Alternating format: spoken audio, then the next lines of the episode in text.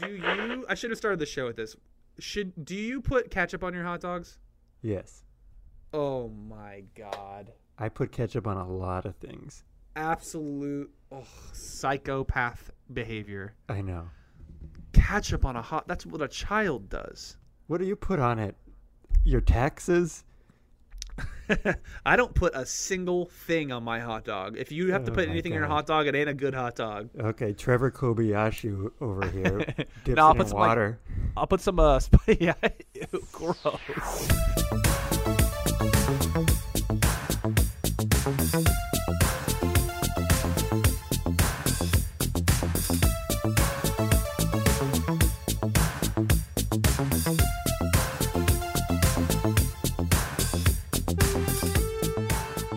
Welcome, everybody, to episode 26 of Ghost Party Radio, an in depth and very serious exploration into the world of genre film, hosted by two small time cowards.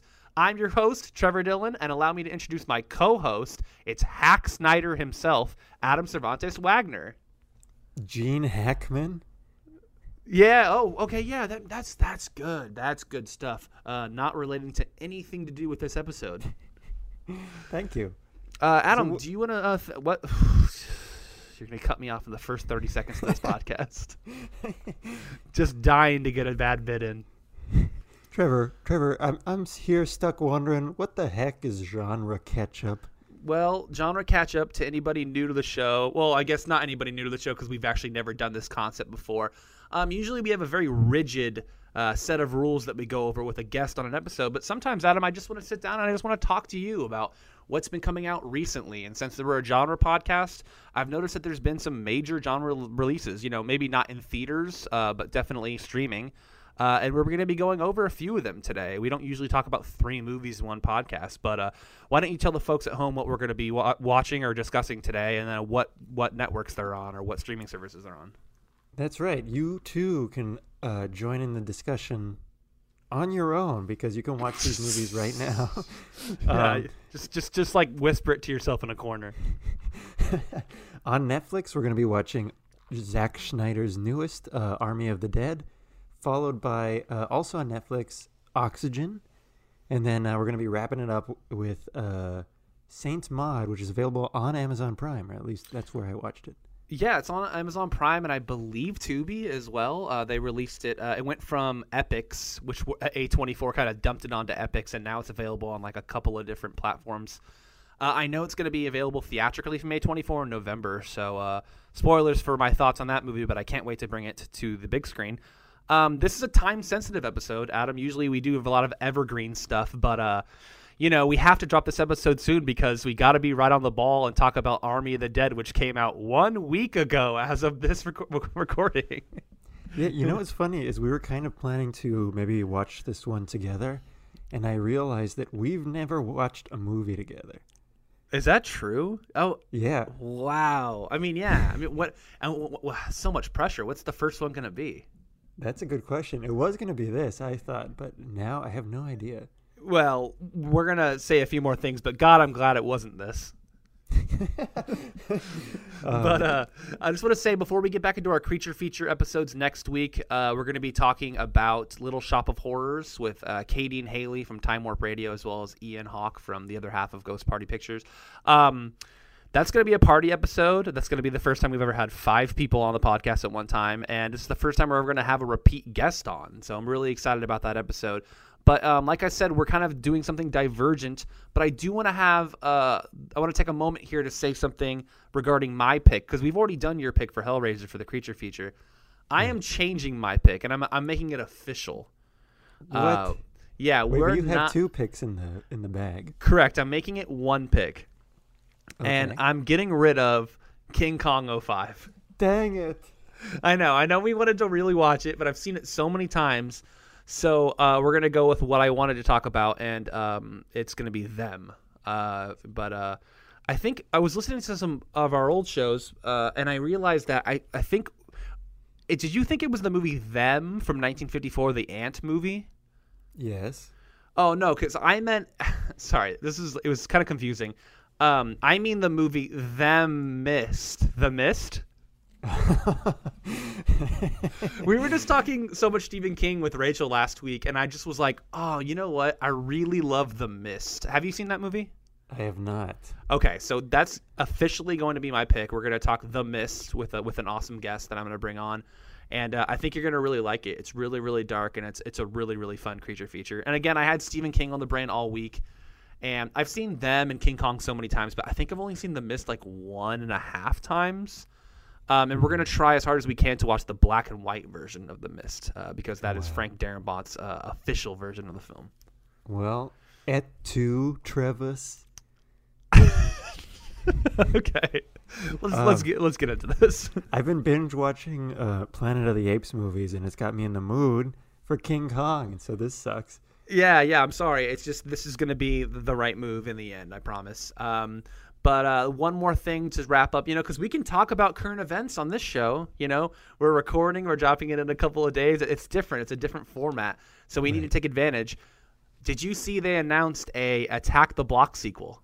Yeah, yeah. Isn't that convenient? Right after we released our episode. Hmm. We have Chad Leslie on the show to talk of Attack the Block. All of a sudden, Joe Cornish and John Boyega link up, and they say, "Hey, we're gonna make a second one." Weird. Weird. Uh, it's pretty exciting. You know, it, it's you know, I know you guys uh, who are on the podcast definitely have big, a bigger history with it, but even me having just seen it once, like I'm definitely gonna go see this in theaters. That's exciting.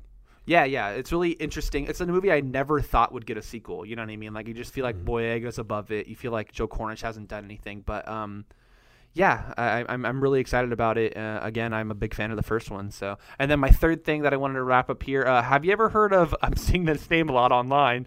Olivia Rodrigo. Oh my god. Yeah, the girl with the stickers on her face.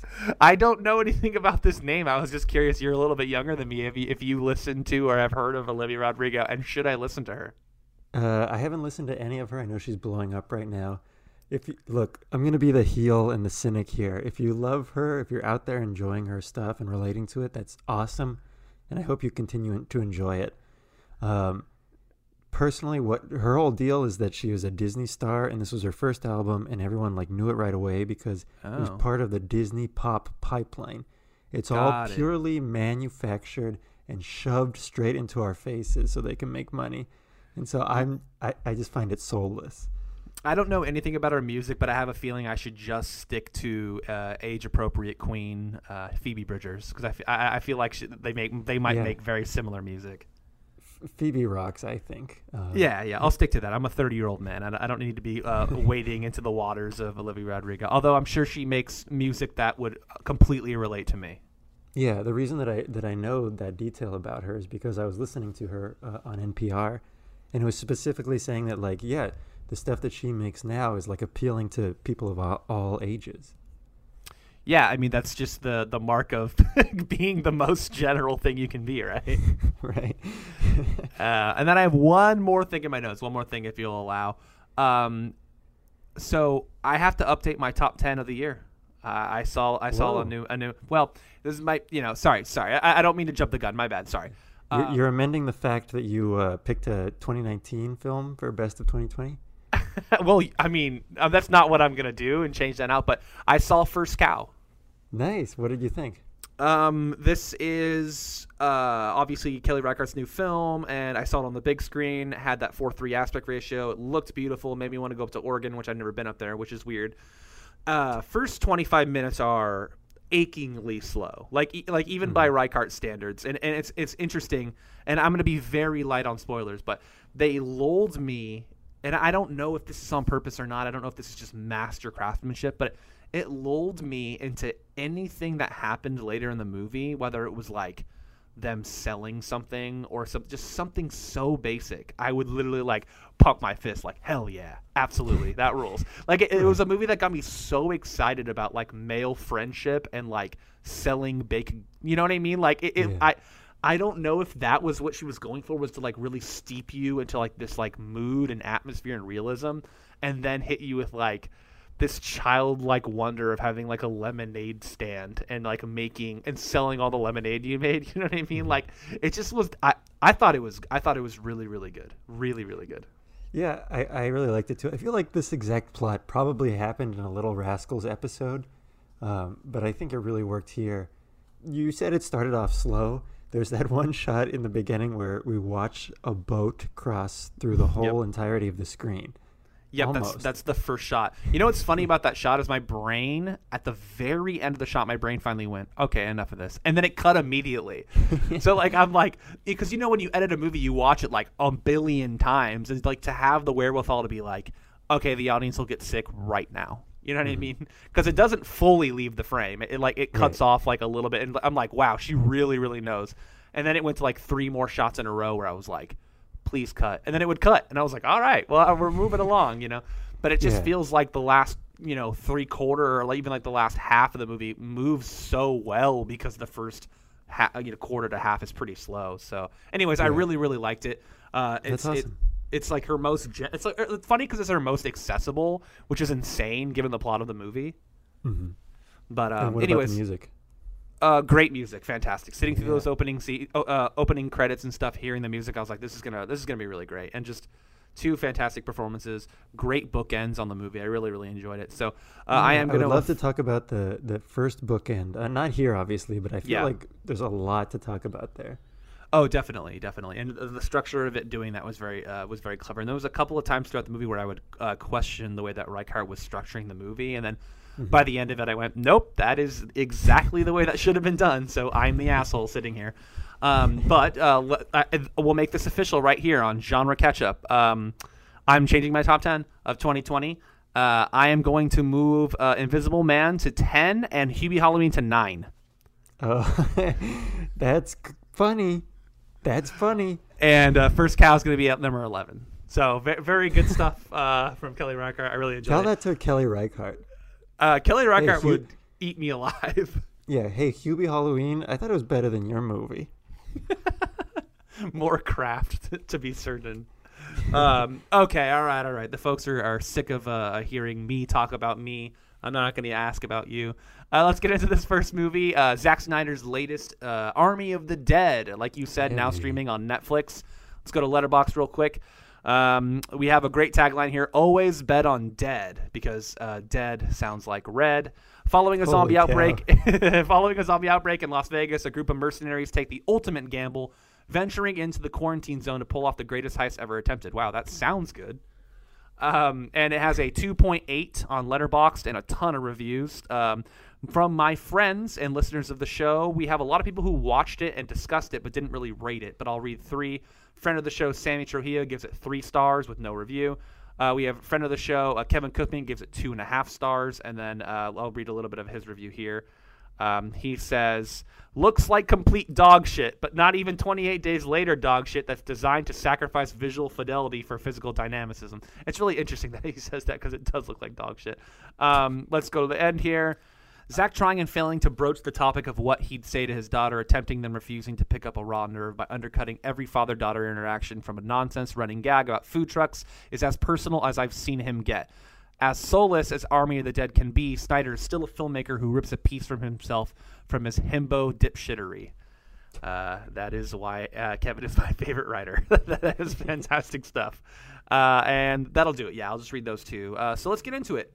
Adam, what did you think of Zack Snyder's uh, follow up to his first zombie movie, Dawn of the Dead? Um, yeah, you know, I mean, I think I wanted to like this more, but I still think I liked it more than Kevin. I love. He's he's really sort of the king of style in a way, isn't he? Especially now, he's he's done so much to create his own sense of style in films that is immediately palatable. I just watched uh, Birds of Prey for the first time, and you Yeah. see you see his inspiration even in that. Yeah, I mean, Uh, you see his inspiration all over the DCEU, like even like in Wonder Woman, the first one, uh, Pat, uh, a movie that's better made than most of them. Uh, and and I, I Birds of Prey was in my top ten, so I think that's better than anything Snyder did in the DCEU. But they still kind of have that Snyder feel to them. Yeah, absolutely. And I think I really like his his feeling. I know, look, I think Watchmen the graphic novel is one of the greatest works of art of all time. I really like the movie too, which I know is kind of blasphemous, but I I, I think it just gets me where I want it to be, you know. It's dark and it's cool. And he brought that back here. It doesn't look the best. Yeah, I agree with you. Um especially with the Tig stuff, but how could you not respect T- uh, Zack Snyder when he does something like that. When he first he puts out uh, Justice League a recut that the fans want. He goes to the trouble of doing that, and when uh, when they find out that there's a pedo in his movie, he puts in Tig Notaro. They take the time to do that. I mean, I yeah, they take the time and they put a they put a ton of money into that too. I was listening to a podcast where Tig had Zack on, and what I learned there was, yeah, I mean that's a really cool move by him, but also like, it's really really hard for me and because I don't love Snyder because he has this insane fan base that really loves him. It's hard for me to hate him Yeah. because I didn't realize this until recently, but apparently he's like one of the nicest dudes in Hollywood. Like I, I like I, you just don't expect it when you watch 300 or Dawn. You, you just kind of expect, like uh, Kevin said here, some himbo dipshittery. You know what I mean? Like he seems broy. And uh, just a quick, really, uh, just a really quick story. I was shooting a music. I was PAing on a music video that was shooting under the um, American Apparel building in downtown LA, like years and years ago. Was when Sucker Punch was coming out. And I got sent over to um, Samuel Bayer's office, uh, who shot a bunch of Nirvana videos, and he made the remake for his first. I think his first and only feature was the remake of Nightmare on Elm Street. And I, but he was a big music video director, and I, I I went into his uh, office, and Zack Snyder was there. And I would have known who Zack Snyder was at this point because he had already made Watchmen, he'd already made 300, blah blah blah. And I had already seen the trailer for Sucker Punch, which I thought looked really cool. And um, I heard him talking. I didn't talk to him, but I heard him talking. And ever the way he was talking about Sucker Punch, which I'm assuming he was talking about, was he was like, "Yeah, and then there's fucking ninjas, and there's fucking, good, and there's fucking," and every other word was "fuck." So I just kind of wrote him off as like a bro douchebag, like I don't know, like mean guy, I guess. You know what I'm saying? But then I hear him on this on anything he does, and I'm just like, oh man, this guy uh, again. Kevin hits the nail on the head. Just like kind of a himbo. Is kind of he he just seems kind of. I, I don't know. He just kind of wants to make a m- movie that looks good, Mhm. and, and but here's the thing, like. It's not like this. This feels like it w- should have been one of Snyder's like dumb movies, like dumb fun movies, Mhm. uh, instead of like his really heavy Justice League movies. And it's just it, it wasn't fun enough. Do you know what I mean? Like I, Right. it, it Yeah. has such a cool concept, and it just didn't quite get cool enough for me. I agree, Um, but uh, I don't want to leave uh, Zack quite yet. I think um, one one part of one aspect of that is that he's I think he's been really humbled in the industry. I think with the tragic news of his daughter, you know, but also he has his wife working with him on everything. Right. I feel like he, he keeps it grounded just because of all these things that have kind of revolved around him. Um, Yeah, also, yeah, like he he could have an insane ego. I mean, like, and then you see stuff on IndieWire where he doesn't allow chairs on his set or whatever, and I'm just like, I don't know if I buy this. Like, that just doesn't seem normal. Yeah. And if it, and if that was true, uh, yeah, then I would have a different shade of him. But it just doesn't seem like the person I've seen on camera, or you know what I mean. He just he Yeah. seems to do like every Q and A that people ask him to do. He just I don't know. He just seems like he enjoys what he does. Yeah, and I think um, he takes a lot of uh, scrubs from from his fans and from people who do like the- the comic book movies. Um, but I also think he's uncompromising, which is very cool. It whenever you see his films, there's some things you can rag on. I mean, it's pretty easy. I wanted Sucker Punch to be awesome too, but it's like wholly his thing, which I think is pretty respectable. Yeah, I mean he he uh, you know uh, you could get flamed for this, but he is an auteur in the same way that like Michael Bay is an auteur. Like a Zack Snyder movie is a Zack Snyder movie. But Right. uh, the first thing you said about this movie is that I what, uh, it, it had that visual, it had that Snyderness to it, and I don't I don't know if it did. You know, I I wish I kind of wish it did. Like he he didn't have his normal DP here, Larry Fong, because Larry Fong was busy um, shooting a movie called The Tomorrow War, which was previously called Ghost Draft, and that trailer actually will drop tomorrow. So you'll see what a Larry Fong movie. But he's worked so closely with Larry Fong to get that visual style that he's had through those you know those Superman movies and 300 and Watchmen and all that. And I think he was just sorely sorely missed here. I thought I thought the movie uh, was just like a series of a ton of close-ups um, that just kind of looked like an. I know people are joking, it kind of looked like an Instagram filter, but um, and there's you know like not a lot of characters. The movie's two and a half hours long, and it has that montage. Again, we're being relied on spoilers, but it's like a, they're putting together like their Ocean's Eleven heist team at the beginning, which everyone loves about a heist movie, right? And that stuff was cool. That stuff was Yeah, was that- was yeah, cool. That was the best And- part. It was the best part, and I, I I knew that you would like the bit about the money getting lower every time they offered someone the job. Yeah. Uh, I I loved that. I thought I thought it was yeah. great. Why not? That's a great point. um and um yeah i don't know I, I just i just thought that once they there was like an extended sequence like that was like 15 minutes long where stuff started to go really bad. Uh, that really reminded me of Dawn of the Dead, like in the dynamic, the dyna- dynamicism, oh god, of of that movie, and um, how they had like the gas tanks on their back, and they were like running through the Bellagio with like guns, and there was like, I'm like, this is the entirety of what this movie should be. Eh, but then you have Dave Bautista, like I saw this in the trailer, so I can say it, like running across blackjack tables, shooting zombies and stuff. I'm like, that's too much. Do you know what I mean? Like, there's like there's like a really good tense moment in the movie with um a character who's uh, clearly just a, uh, an homage to Vasquez from Aliens. It was she had the red bandana on, Yeah. uh, where the Garret Dillahunt character does something to her, and then um, basically uh, says like, "Oh, she's dead. We need to keep moving or whatever." And then do you, I do you remember this part? And then she crashes through the window, Yeah. and she's still killing zombies. And, Yeah. you're, and you're like, "Oh, this is so awesome." It was and, and and then something happens, and then she has uh, her her friend has to do something to her that uh, ultimately doesn't work out for her in her favor. Yeah. People Uh, aren't but- gonna know what the heck you're talking about. yeah, yeah, yeah. Um, and uh, I'm trying to be light. It's like I, I, I could just say a spoiler, but who cares, you know, honestly. But um, that scene and that like stretch was really, really good, and the cracking Yeah. the safe and stuff like that. Um, I, I don't know, man. It just kind of felt so like it. It's interesting for me to call the movie inconsequential when I'm also calling for it to just be dumb fun. You know what I mean? No, I know exactly what you mean. Like it didn't have a bite, and so we wanted it to go the other way, where, where something like 300 is just you know off the walls ridiculous. Right. Uh, and it didn't quite go there either. I know you were saying that Dave Bautista running on uh, blackjack tables is too much. I wanted more in the casino, honestly. I wanted there to be like cheesy jokes where he punches a zombie into a slot machine, and then it gets jackpot, right? That's the Yeah. thing we were looking for. Yeah. Have Have you seen his uh, Dawn of the Dead 04 Dawn of the Dead remake?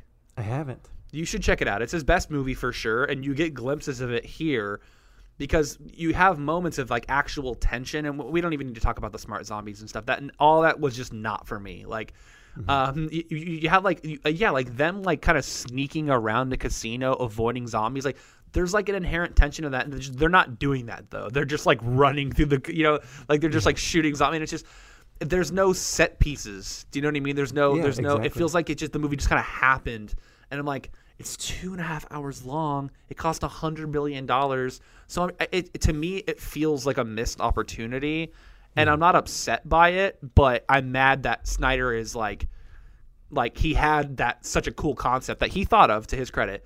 And then he kind of made it more convoluted and needed to add more like uh, needed to politicize it more and you know I'll keep we need to stop reading Kevin reviews before we talk about the movies because I'll just keep re- fucking re- referencing his points.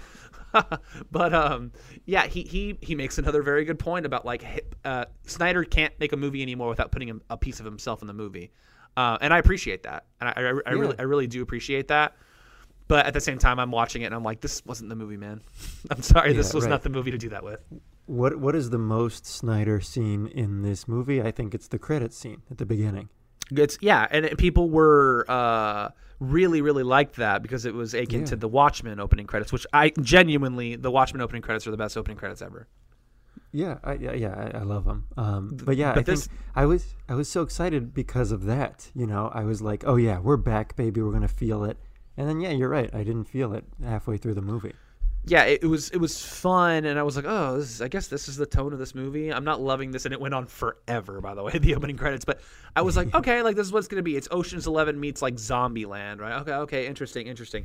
But then like the, the the tone of the movie is not it's not that. You know what I mean? Like it, um, and you know, Tig had some really cool parts. I loved when they uh, again, this is in the first third or so, so we can spoil it, but them offering her uh, Tig the job. And then her being like, "Yeah, I'll do it." They're like, "Do you want me?" She's like, "No, it's two million dollars. I'll, I'll do it." like, I, I love that that character just was immediately in, and, and like that most people would be like that. Like two million, yeah, let's let's do this. Uh, I think there is one thing that I want to talk about that, that kind of correlates to this, and it's a little bit of a spoiler. So skip ahead a minute. The Yeah, hit- saw hit- doesn't have a pay payoff. You know? Oh They- yeah, They bring that big saw in, and you expect it to be like it's going to be off the walls. Whatever he ends up using it on, it's going to be nuts, and it doesn't. Well, It- that's well, that's that's the whole thing with the movie, right? Is like Yeah. you, you set up like cool stuff, and you just don't pay off like literally any of it. You know what I mean? Right, Like the food truck thing that kind of happens towards the end. Like you're like, oh, it's cute, and like that scene looked good, and it was acted well, and it was pretty actually emotional. You know what I mean? Mm-hmm. And you're like, whoa, like is this movie like bringing it together at the end? And I even liked the the tea stuff at the end, the with like Mm-hmm. the plane and all that. I thought that was fun, but I was like, I don't really want to see another one of these movies. like, Right, I, I don't, unless like, you know, unless he, I, I could like, if someone was like, yeah, you can direct the, um, you know, uh, Mexico City sequel to this or whatever. Uh, I'd be Oh, like, right, yeah. Hell yeah, I'm, I'm in 100%. You need to watch Dawn of the Dead 04. You need to watch it, and then we need to talk about it. Uh, maybe when we do like zombies or whatever, that that should definitely be picked for sure. Okay, yeah, that'd be awesome. Um, yeah, but I think yeah, it just didn't have its own personality almost in a lot of ways. This one. Which is weird because it's a Yeah. Zack Snyder film.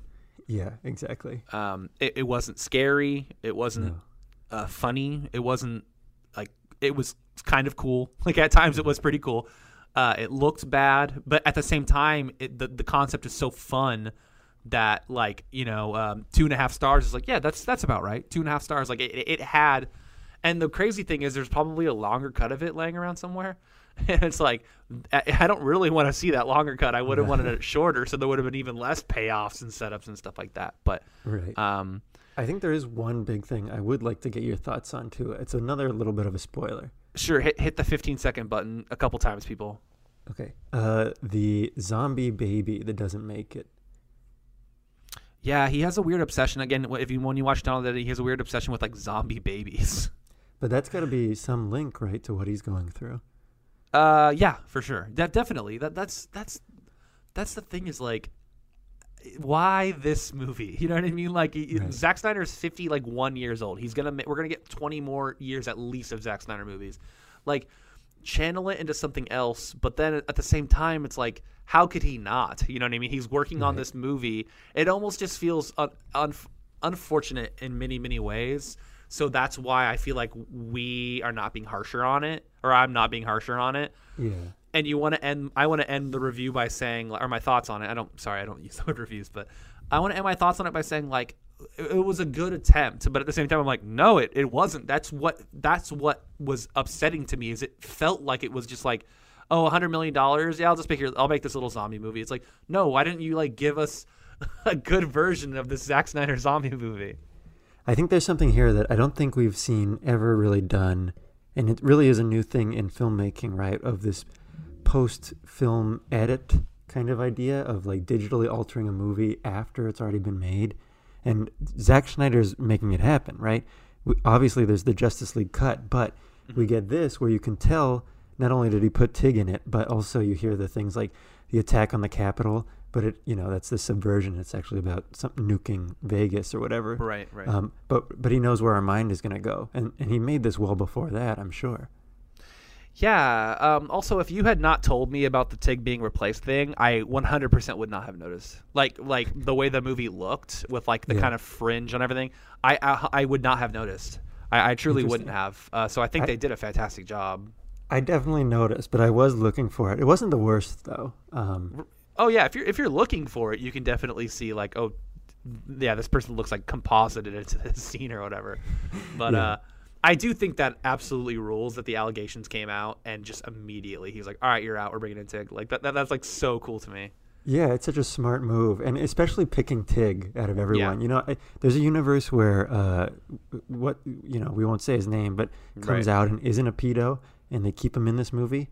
Um, and I don't think I would have liked it as much if it was Oh. him anyway. Oh God, you, this would be a completely different review. I, I Yeah. would be just destroying this movie. I mean, she, she is, and Bautista's pretty good too. Like, like I, Yeah. I don't want him to be the star of my movies going forward, and I don't think he has any interest in doing that.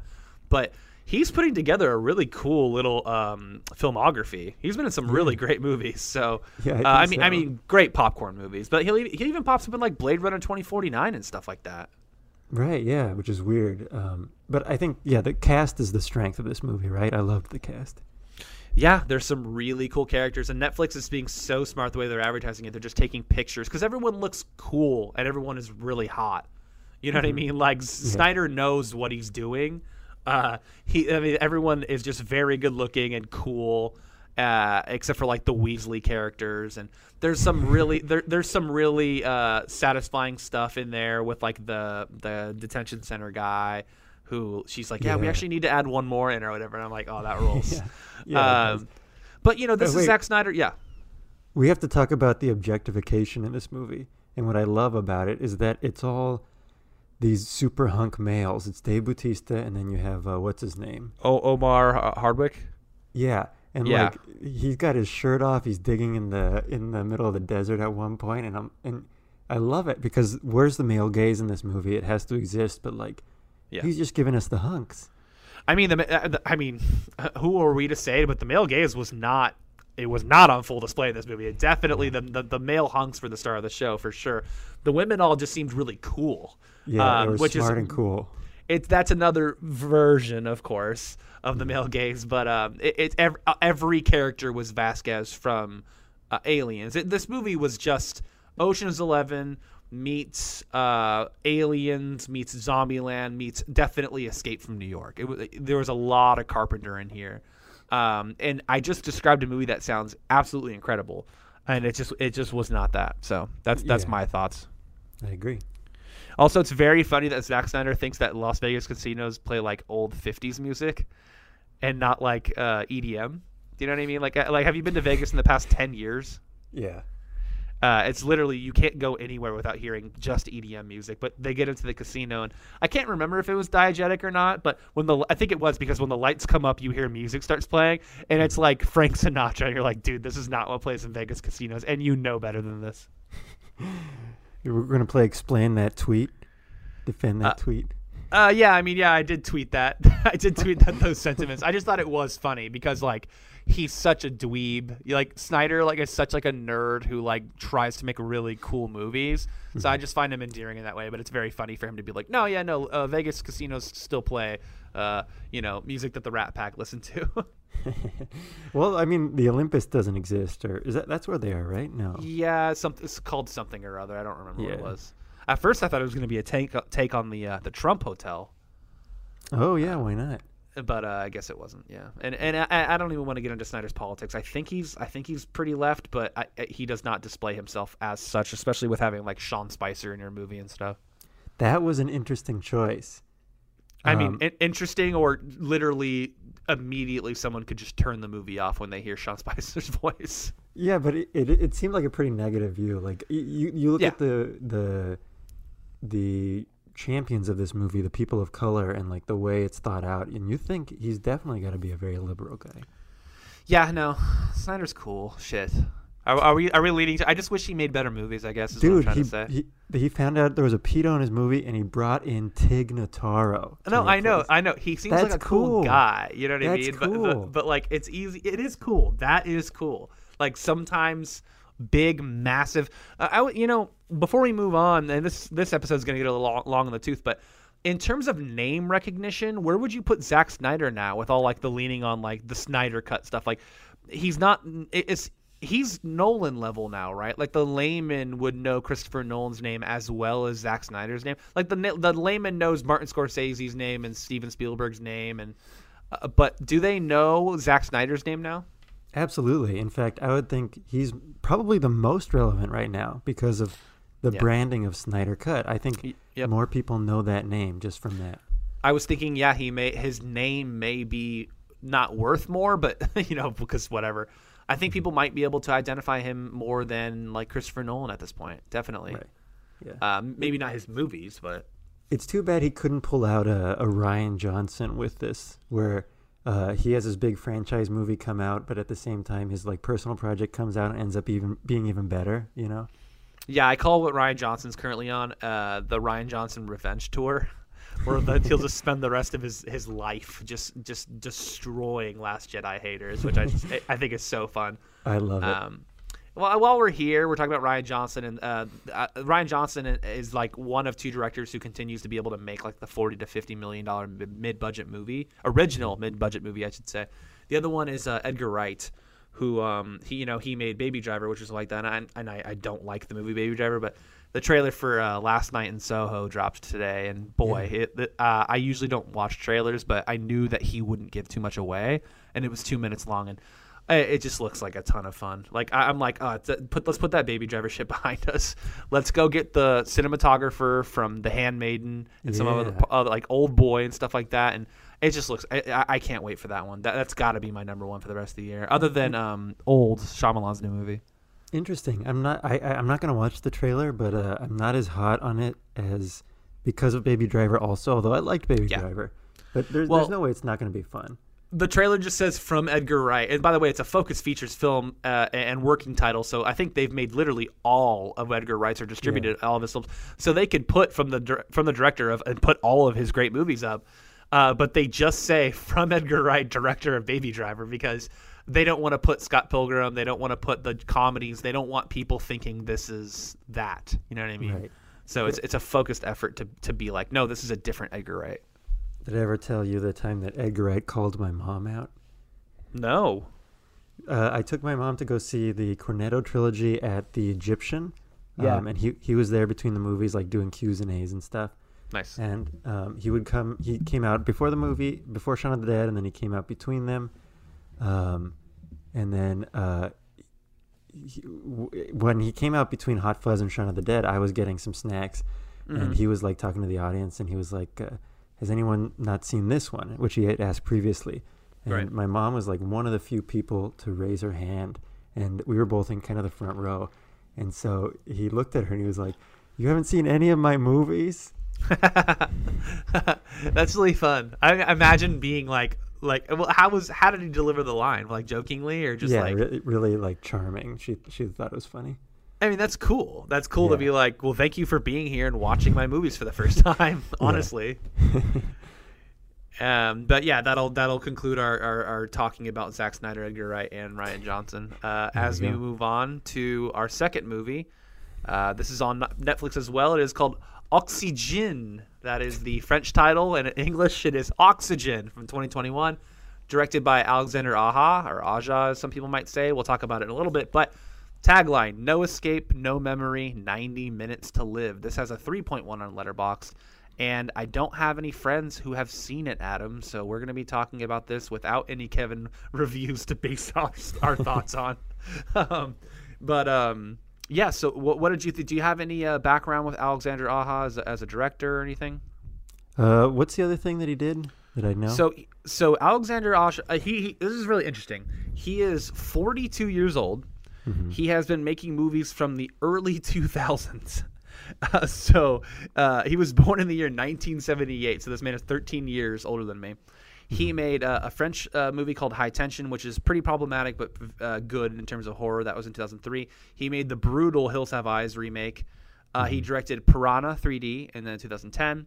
He directed a Heck weird yeah. movie with Daniel Radcliffe called Horns, and then most recently he had a, a little a minor hit uh, with Crawl in 2019 with the, the one with the alligator. no, it's too bad he didn't direct Piranha Three Double D. Yeah, the only movie I've ever pirated, by the way. Good. Re- refused to pay money to see that, but no, he did not direct that. But um, so yeah, he's been making kind of these like lower, lower to like mid-budget for genre movies. So um, I don't know what the budget for Oxygen was, but I saw this kind of as because what the movies I just named are all like pretty much in the same ballpark, right? Like that, that like you know what you're getting when you're gonna watch an Alexander Aja movie. He um was one of the original members of what was called the Splat Pack in the early 2000s, uh, and that was like your Eli Roths, your James Wans. Uh, your Neil Marshalls, so, so basically people who were making horror, like bloody, intense horror movies in the beginning of the 2000s. Uh, and it feels like as the the further we get away, like High Tension is super bloody, Hills Have Eyes is brutal, Piranha is like slightly less brutal but pretty brutal. It feels like the the further we're getting away from the Splat Pack years from him, he's getting more mature and more mature. I mean, of course, the movie he put out two years ago was a girl in a house during a hurricane with an alligator. Uh, but it, it's he's kind of like the high concept, low budget guy in terms of genre. So we have that here. Like this is Absolutely. extremely high concept and fairly low budget. Although some of the uh, FX are pretty good. I, I I think it's cool to actually because I, I've always been a fan of his stuff and I've never heard him talk or anything. I don't know if he's a I don't know if he's also a himbo or what what the deal is, but um, I, I want to like him uh, and I wanted to like this movie. Um, and it's cool to see him enter like a more mature stage of his career, which is funny because he's like, again, he's like in his early 40s. I just assumed he was in his 50s because he's been making movies for 20 years. Um, but what do you think? What'd you think of the movie? Uh, I thought it was fine. I think uh, this is probably the movie I would like most from him, since you know I'm not as much of a horror guy. Right. Um, The uh, it worked pretty well. I you know, we didn't kind of say this at the top of the show. Hopefully, it's obvious that genre catch-up is heavy on the genre idea, right? Which these movies are. I said that. I said there's a lot of genre movies that have come out recently. Oh, okay. Well, yeah, there you go. Um, and so, what, what would you call this? Like claustrophobia as a genre? Yeah, this is yeah, yeah. The the uh, single location claustrophobic. Yeah, there's I, I can't really think of many other ones other than the obvious uh, uh, buried with Ryan Reynolds that came Right. out at the at, in the beginning of the 2010s. Right. Uh, yeah. If we if we put our mind to it, I'm sure we could find a few more. Yeah, Cube. Yeah, there's, there's a few of them. Yeah. Um, yeah. You know, I think I was not. Uh, I recently played a video game called Soma. Mhm. It was a horror video game, and it touched on a lot of these topics. So I kind of knew exactly the direction that this movie was going to go. Like I didn't Right. find the twists especially interesting or anything because I kind of had that idea already. Yeah, yeah, that was my big thing. Was is like it's really trying to shock you with a couple plot turns, and you're just like, yeah, no, we kind of knew that immediately. you know what I mean? Like it didn't come as a surprise. That being said, there is one shot that really scared me, and I think it's maybe just because uh, I have a big fear of the cosmic dread kind of things. Oh yeah, But you know, there's that big reveal shot. yeah, uh, yeah, yeah. Into it, and that with that, that with the music and everything, I was scared. I, I was a little bit like, oh god, this was really unsettling. Yeah, uh, the music, by the way, Mm-hmm. very good score. Let me get a let me let me get a they and they lean on it heavily, which they they need to. Yeah. You know, let's Yeah. get a name here. Composer uh, Robin. Oh well, Robin. He's a French uh, artist, but Robin uh, Coudert. Coudert. Yeah, he just goes by Robin. He he uh, produced a few of the uh, Phoenix albums, I believe. But um, okay. yeah, there's your connection to Sofia Coppola. Um, but yeah, um, I, I really like the music. Uh, the the reveal shots and anytime there needed to be any CGI, I thought that actually looked pretty good. I mean, I know this had like a Netflix. I don't. I'm not sure if it was actually produced by Netflix, but it had certainly some sort of budget in France. Um, I, I need to say the two keywords of this movie: uh, Melanie Laurent. Yeah, I mean, this is where the movie shines is, is in her acting and the directing. I, I I didn't personally feel claustrophobic at any point in this movie, which I think is a good thing. Yeah, Um, but yeah, it, it all pulled together. It all felt very real, which I think was necessary, absolutely, for this to have any kind of chance at being a good movie. Yeah, totally. I mean, completely committed performance. I, I've always been a huge, huge fan. Um, I, I'm not trying to insult you. I don't know the answer to this, but did you watch the movie in its original French language? Yeah, I, I, I did. I was trying to think back right now if uh, what language I watched it in, because you know it's hard sometimes. Um, but yeah, Because it's it started and it was in English, and I I I was like, oh, what? Like I was like, this is uh, Melanie Laurent and Alexandra Otta. It's like, oh, it's in English. I didn't realize that. I forgot that Netflix literally defaults to the dub because they just assume people don't want to read subtitles. And I'm like, this is, tr- I, I I don't want, I'm not going to stand up on my desk. Like, that is the inferior way to watch this movie with this performance is to hear someone else's voice over Melanie. I Like, I was like, the second I turned it, I was like, ah, yes, that's uh, Shoshana's voice, you know, from Inglourious Basterds. Um, yeah, she's been like, one, anytime she shows up in a movie, I'm just like, yes, there she is. But, and this is a total, showcase. Uh, this is a really, really intense performance. She looks like Naomi Watts on the poster, actually. So when I went to watch it, I thought it was Naomi Watts. Uh, and then I was pleasantly surprised. I mean, I, li- I like Naomi Watts a lot, but when I when I found out it was, uh, like I said, Shoshana, I was like, yes, let's do it. Um, Yeah. But yeah, And I think, you know, a testament again to the directing and the acting here. We stay in this one location for the entirety of the movie. I Right. didn't feel bored at all. I thought it moved. that's the whole thing is that this is not a Zack Snyder length movie. This is, uh, and I saw it was 101 minutes. I was like, an hour and 41. I mean, like we could lose 20 minutes with this plot. You know what I mean? But you're right. It never, and especially with the amount of exposition that has to be in this movie and like just kind of told to you. Um, y- it- you know what? I, I I have this at my number two spot of the year right now and we're in what we're in may like of course i've only seen like 10 20 21 releases but i think i was a little too high on it when i when i got off yeah because of course i watched it after uh again here's a diss to army of the dead but um i, I just i thought that I was like, oh, this Aja dude can like really direct. Like, I'm, I'm really excited because if you can direct this movie, you can direct. Like, Yeah, yeah.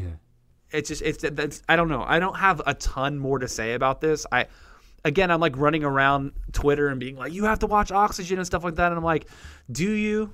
you know what I mean? Like, do you have to watch Oxygen? I'm kind of sitting here thinking like, no, you know, like it, it was for me. Like I liked it, and I, I would, I really, really would have liked to see it on the big screen. I think, but um, uh, I love the score. Yeah, I don't really have. I'm kind of just going in circles here. I don't really have a ton more to say about it. Unfortunately, I don't, I don't have like a, a a hot take on it. Yeah, I think I, I same because I mean it's not it's not really anything special, but it was pretty good. You know, I liked watching it. Should we add single location movies to the wheel? Absolutely. All right, let's do it. Uh, uh, oh yeah. Also, how far did you have to dig on Netflix to find Oxygen? It was on the the like I didn't even have to search for it. It was on like whatever one of these lists that came up.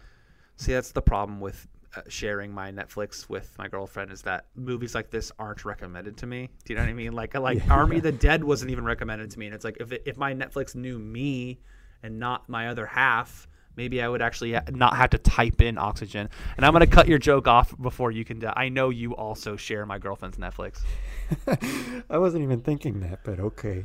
Um, Um, this episode is uh, we, it's really funny. We just re- recorded an episode with Katie and Haley from Time Warp Radio uh, on their uh, on their show Time Warp Radio, and that was two hours of Adam and I just joking around the whole time. So it's really weird to like we're like an almost an hour into this episode, forty five minutes in, and it's like we're not joking at all. We're just talking about movies. And it, it's kind of nice to not have to like interrupt with dumbass jokes all the time.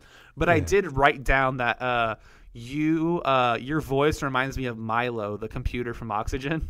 Aw. Just um, emotionless and boring as hell. okay. I like that actor who plays it. I just loo- saw it when I looked it up now. Um, it's the dude. Uh, Yeah, Ma- Mathieu. Uh, I always think his name is Mathieu Kassovitz, but that that's the director of um, La Haine. Uh, Yeah. th- this dude, uh, you would know this dude if you saw him. He's like in Yeah. like James Bond movies as villains and shit. Yeah, he's got such an iconic face, but I like him. He's like Yeah. a cool dude. He's not like Um, Mads Mikkelsen uh, Bond level. He, he uh, like like villain level, but he's like the villain in like Quantum of Solace, the next one. Yeah, he's the villain in uh, Sound of Metal also. yeah, that's right. Um, there's one last thing here, I think, um, and it's a little bit on the spoiler side, so I'd say hit the skip a button a couple times. Yeah, hit it a couple times. Um, no, no, uh, you know what? It's not spoiler, but they already hit it. So, the she's an amnesiac, right? I mean, that's the whole thing. It's funny because had she not been an amnesiac, um, she could have like been fine. It would have only taken her like five minutes to rearrange everything and be okay. Wait, but wait. I mean, uh oh, they're gonna come back in for the spoilers. But is is it that she's that, or it, it wasn't it wasn't it a reveal that she couldn't remember anything because she was something else? Yeah, she's sort of coming online, but but the the the thing is, Got it. Got it. Got it. with those memories, right? I mean, I I think it really works. I think it's tight because of that specifically. But I just like the idea, like, had she had all her knowledge with her right away, right. there wouldn't be any tension in the movie. I- I'll, I'll speak very coded here, um, and I'll just say it with blanks. Um, did you guess that she was in blank location and that she was a blank? Yes. Yeah, me too. it's, it's just like both reveals. You're just like, yeah, and then and then it, but still, it, you, by the time you get to the final shot, you're like, all right, like like like I, I enjoyed this, you know. And Yeah. uh, again, this the score is doing a lot of the work, but. Yeah. Um, so I'm, I'm giving it a. We don't have a rating system here on the show. Uh, let, let, let's start a rating system right now for genre catch up. I'm giving Army of the Dead two tomatoes out of five. We can't do tomatoes, Trevor. What? It, why? There, there's already a whole thing dedicated to tomatoes ranking movies. What is it? uh, or is that is that your final thoughts on Oxygen? Yeah. Yeah, I mean, we, we've. be- I I mean, this is an episode where we're literally just talking about two movies that we were like, yeah, you know, about you know. But um, let's get to our third one. Uh, like mentioned earlier, uh, on Amazon right now, if you have Prime, of course, and then I, Tubi, I believe this is an A24 horror movie. You know, our audience loves A24 horror movies. Uh, first time feature from one Rose Glass, and it is called Saint Maud. It was supposed to be out in 2019. If, I, if I'm not if I'm not wrong, I believe this played at Sundance in 2019 or, or, or some major festival in in in, uh, in 2019. Yeah, that's crazy. So it's getting a wide release now on streaming services in 2021.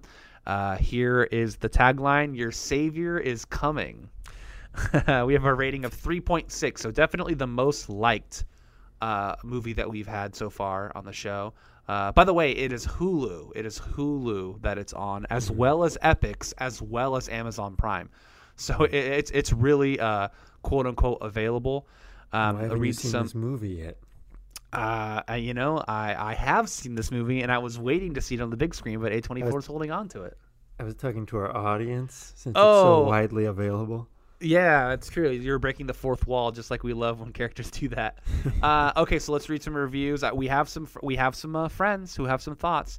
Listener and fan of the show, Josiah says, "I don't get it. Jesus just gives her orgasms for 80 minutes, and we're meant to be scared. I hate elevated horror so much. Oh my god, pun intended." Wait, what was the the ranking? That no no review, just hated it. Oh, okay. hated it through and through. Uh, friend of the show and listener Megan Rosati uh, gives it five stars and says best ending of all time. Hmm. So some differing views on this. Whoa. Uh, let's get one more. Uh, a friend of the show and listener, Anthony Drake, gives it four stars. And it's, well, this review may contain spoilers.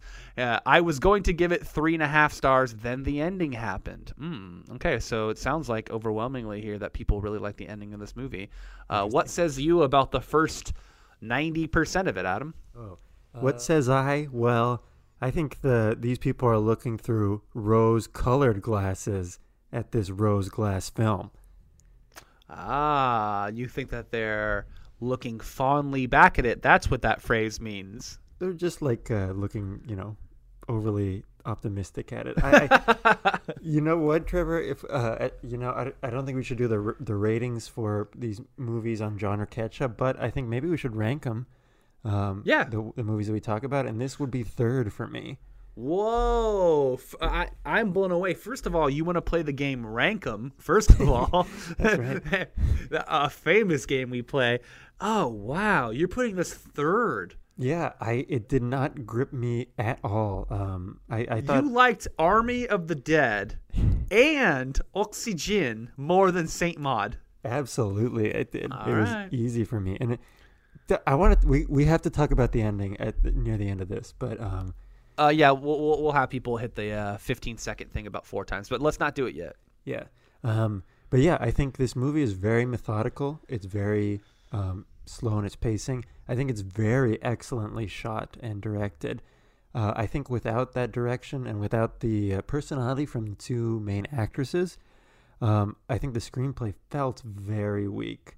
I don't think there was a lot there. I, I thought there was a lot of lines that came through, or a lot of like moments where I was like, this just feels kind of like you know, pretty pretty easy to kind of connect the dots here, beat from beat. Yeah, I mean, so I and I might be talking out of the side of my head. That festival might have been Cannes. It might have debuted at Cannes. Uh, Hmm. n- ano- another game we're playing right now. Uh, cans, you do the cans, cans.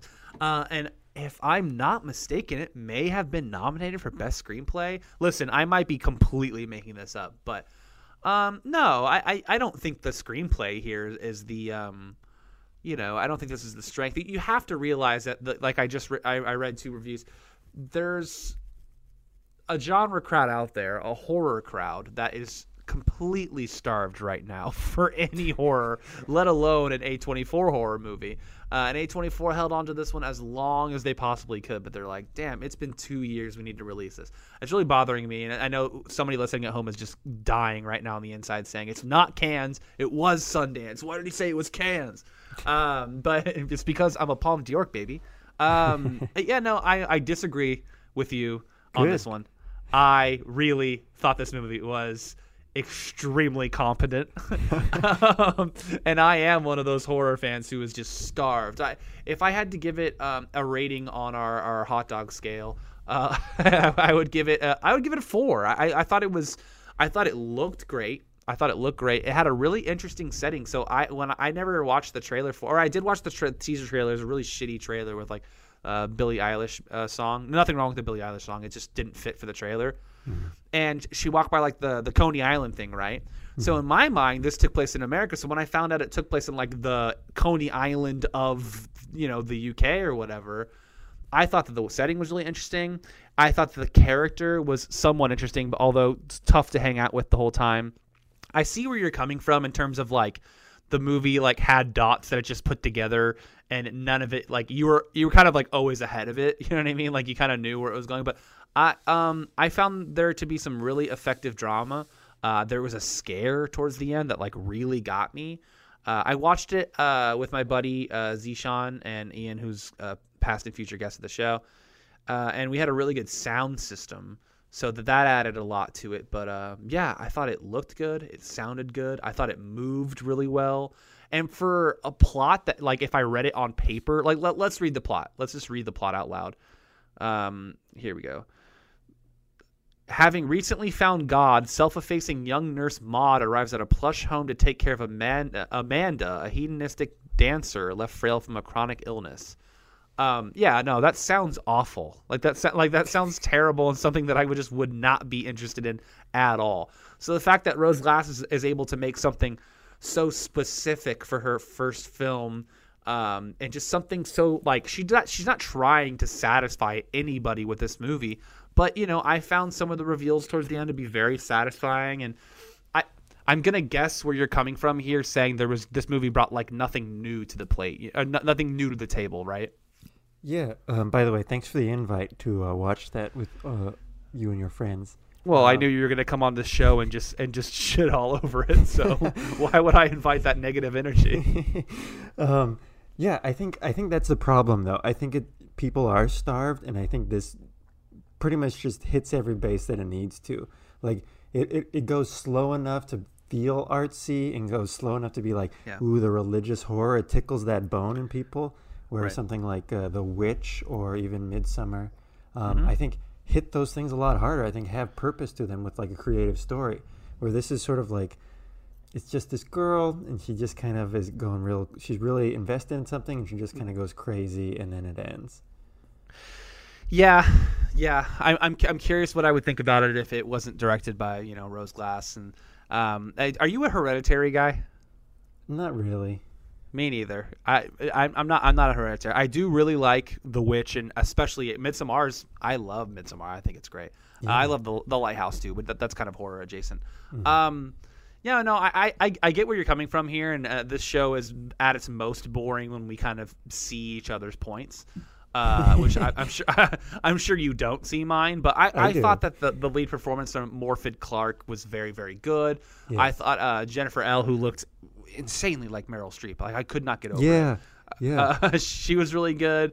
Um, I don't know, man. Like again, there's nothing jaw dropping here. Even the last No. shot and the last moments that everybody keeps talking about, I'm like, uh, you know, I, this isn't a spoiler. I thought the movie should have ended two shots before that. There's, uh, uh, why don't we just do it right now? Yeah. Everybody, hit the skip ahead one minute. Hit the 15 second button four times. Let's get this done in under a minute, Adam okay when she goes to the, the, the beach with the the gas in her hand, right? hmm There's a shot where she goes down with the gas in her hand to the beach, and then we see the kind of clouds shifting above. hmm To me, that's the last shot of the movie. yeah Uh, but is that me trying to be oh RTA twenty four like my my uh, second short film, which is on Letterboxd called The Vicious?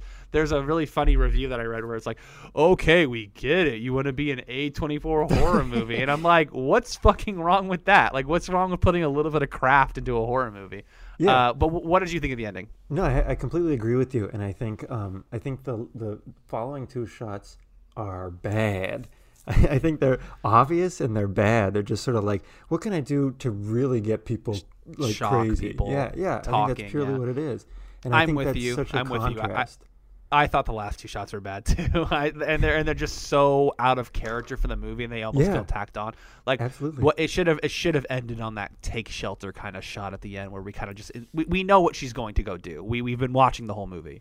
Right, and I, I wish I wish it delved more into that. You know, I, with we do get those glimpses of like spirals throughout the film, and Yeah. I wish it kind of really delved into into what she's touching into. I mean, it is keeping it realistic, right? I think that's why we don't actually get into anything that she is just Right. sort of crazy. But God, I would have loved to have seen some of that dark stuff. Yeah, And welcome back, everybody who is avoiding spoilers. um, I, I, yeah, I don't know. Like, I, again, this is a movie that I think people, when they saw it at Sundance or Cannes, whatever, when it played at, um, I think that there was a lot of anxiety. Like, it, it like, it, there's, there's a lot of it. So, my buddy Zishan brings up a good point. Uh, the stuff he doesn't like in the movie is like anytime there's like a close up on a mouth or like uh, an amplification of sound there's a moment where uh, Maud uh, has like a crisis of faith uh, and goes to a bar, and it's like everything is just kind of hitting her all at once, and it's like, Mm-hmm. and he he doesn't like. He, I mean, the movie is fairly subtle to that point, and then just becomes a completely different movie for like ten minutes. And he, he didn't need any of that. Like it could have just cut to the last moment he had with the uh, when, which he has with the the man and, and the in the the room. Yeah. Uh, but yeah, I, you know, I'm here. I am sit, saying stuff that I didn't like about the movie um, because I'm just I'm just not I'm not good enough to be able to speak about what I liked about it. I, I, I just found it to be. Uh, I, I don't like this type of horror usually, like the demonic possession type stuff. But I thought this came at it from a, a very real, uh, realistic angle, and I don't typically like the crisis of faith um, genre. But um, again, when when something is this well, when something is this specific, this well acted, this well directed, uh, especially for a debut, um, I, I'm all for it. I, I thought it was, I I, re- I borderline thought it was great. I mean, I think we agree on also on the the best parts of this film. I do think the directing and the acting were like superb. I really loved it, and I look forward to seeing what comes next. Hopefully, Right. Well, here's the Uh, fucked up thing. I, I don't see anything coming up for Rose Glass, which I think is insane. yeah, the, the, she was probably struggling with this one, right? I feel like with with it being dropped and put everywhere. Right. Um, but hopefully, I, I think there's there's I think this is kind of building back a bit. I think we're we're definitely going to see something from her eventually. De- definitely, yeah. Uh, really bad spot of luck for this the release of this movie. But my question to you is, um, if we look at the beats and just the early beats of uh, Mhm. what is this? This is a person who is uh, really strong in their newfound faith. They go Right. and they, they take care of this person who tests them and is uh, even pushing them a little bit and even kind of like uh, at one point, uh, you know, makes her feel real bad about it. Um, and then the main character sort of goes crazy from it and takes revenge in a way. You don't think you could have written that movie? Yeah, but th- th- there's just there's something about like the intensity at which she directs it and like how I don't know, Maud talks to doesn't really talk very much unless she's like talking to God and and, and just like her little like apartment and like it just it all felt very like where I was like, wait, what was Rose Glass's like? What is her life like? You know what I mean? Like it felt lived in to me. Um, if Yeah. not if not totally original, it felt lived in to me at the very least. And I I think I I think I outed myself very early on in this co- in this conversation by saying that we're we're starved. We're, our genre fans are starved right now, and our, our savior uh, has arrived. um, yeah, no, I agree with you. It does feel very real, which I think was the nice part. I think focus, taking its time, lends itself to that, but I think it Yeah. also, on my end, makes it feel way too sparse, and uh, Mm-hmm. that, I didn't like that. And, and and it's it's a it's a cross between a few different genres. I mean, like it's like religious horror, which I'm not a fan of, but it mixed with body horror, which I've been really into body horror lately, coming out of COVID. And I think we're gonna see a ton of body horror. This was the first body horror thing I saw coming out of COVID, and it felt very like I don't know what's happening to me. It's very scary right now. But I didn't like that. Like, I wish it delved even more into that genre. We only get teases of it, and I really thought there was going to be a payoff there with something because there's, there's, it's very, it's, it's definitely CGI altered, right? Yeah, uh, Yeah. yeah, There's contortion and stuff like that, but th- there's there's there's a iconic shot at the end of this movie uh, that that is fully CGI. Yeah. Right. Which, uh, yeah, I think, um, but I think the fact that, that it teases us in that way kind of shows that it is willing to, to not be completely realistic. And then I, Yeah. I guess I just didn't like that it never got past that. I I will say that there's a very bold move in this movie that there's no scares. There's there's literally no scares, except for this isn't a spoiler. I'll just say there is a scare towards the end of the movie, and the movie has lulled you into thinking there's not going to be any jump scares in this movie. There's not going to be. D- do you know what scare I'm talking about? Talking about, uh, in the bed. Yes, yes. Um, did that work on you at all? I wasn't too scared. I mean, that's the closest we, we kind of do get to a payoff of what I was wanting. Um, but it, it didn't hit any high notes for me. I think it was just more bullying in a way. Yeah, I mean, it, it, it, that scare, especially with the sound system I was watching it on, it like got me. I like I jumped, and I never jump. It's because you've been lulled. It's a gamble to not put anything and then be like, but this one scare is going to be the thing that's going to get you. And uh, hats off to Rose Glass, worked on me. That's good. Yeah, well, thanks for the invite. Maybe if I watched it uh, over there, I would have enjoyed it more. Yeah, maybe this uh, podcast would would have been completely different. Did you see Midsommar Director's Cut? I did not. I have not seen that quite yet. I, I plan on playing that during my uh, summer series that I'm, I'm, planning on launching outdoors soon. Mm-hmm. Uh, but I don't know if I want to play the director's cut. What did you think of it? I haven't seen it, but I, I bought like that. You know, A24 released like a very high end special edition. Yeah, it has a really cool Blu-ray uh, cover, right? Yeah, uh, so I bought it. Uh, I bought the 4K version, and it, it's the director's cut. So I haven't got to test it out, but I definitely can't wait. I liked Midsommar. I, I, I don't need more of it though. It was it was a pretty damn long movie as is. So yeah, um, but I, am curious to see if if it touches more. Eh, you know, speaking of body horror, because we only yeah. get glimpses in Midsommar, and I would right. love to see some more twisted stuff. Uh, have you seen In the Earth, the new Neon film from Ben Wheatley? No. Okay, so yeah, so uh, Neon put out a, a, new Ben Wheatley movie called In the Earth. We, we could have added that to this conversation, but uh, too late now. I mean, these are all these are all breaking news movies anyway. Uh, you want to rank them? Yeah, let's rank them. All right. Wait, 1st let's play uh, rank them with Rose Glass's films. Okay, I'm down. Uh, I'm going number one. Her uh, high school uh, film that she put okay, out. Okay, get out of here. Uh, no, yeah. Uh, let's. Uh, do you want to? I want to. It's a little late for this, but we we should have played rank them with the Snyder movies. Yeah, it's. It, I would love to. However, um, I've been saving the Snyder yeah. cut. Yeah, I mean, it, and it's all kind of mishmash. You know what I mean? It's like. Yeah.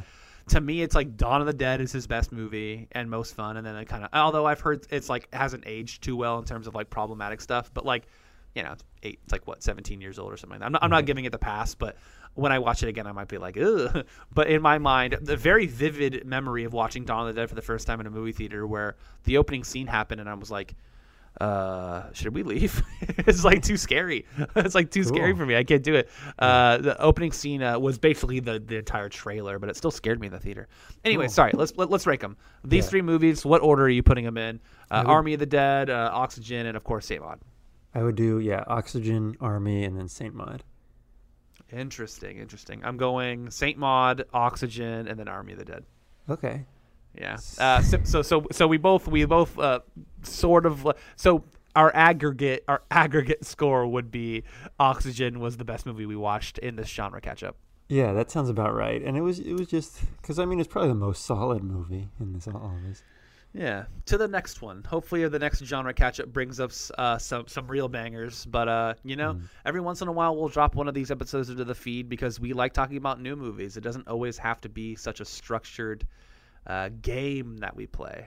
Right, and uh, I think it also keeps things going. I have a, a few friends who listen to episodes only the movies that they've heard of, and so I think this makes it easier. Right yeah. It is tough because we talk about movies sometimes, and it's like, well, if someone hasn't seen the movie, then we're kind of like spoiling it and stuff like that. But the mm. hope is that like maybe you're interested in our creature feature thing, and we, we do the mist, and you're like, oh, I haven't seen the mist. Let me watch it, and then I'll listen to their episode. But yeah, uh, you know, I, it's not up to me to tell all you people on Google Podcasts how to listen to your shows. Uh, Adam, uh, before we get out of here, do you have anything that you would like to plug? Um, I've been falling behind on Projector Fuel. I've just kind of been uh, watching a bunch of movies, mostly podcast movies recently. So we'll see. Maybe I'll jump back onto the the wagon here because there's a lot of movies that I want to get back to that I haven't seen, like uh, the house that Jack built. Hopefully, very soon. Oh, interesting. A little a little Lars von Trier action for y'all out there. Yeah, don't um, cancel me. yeah. I have a funny uh, aside, real quick. I, I am booking a uh, Verhoeven month for the 10 p.m. screenings, Fridays and Saturday nights at the theater in July, right. because his new movie Benedetta comes out in, at Cannes, of course, in July.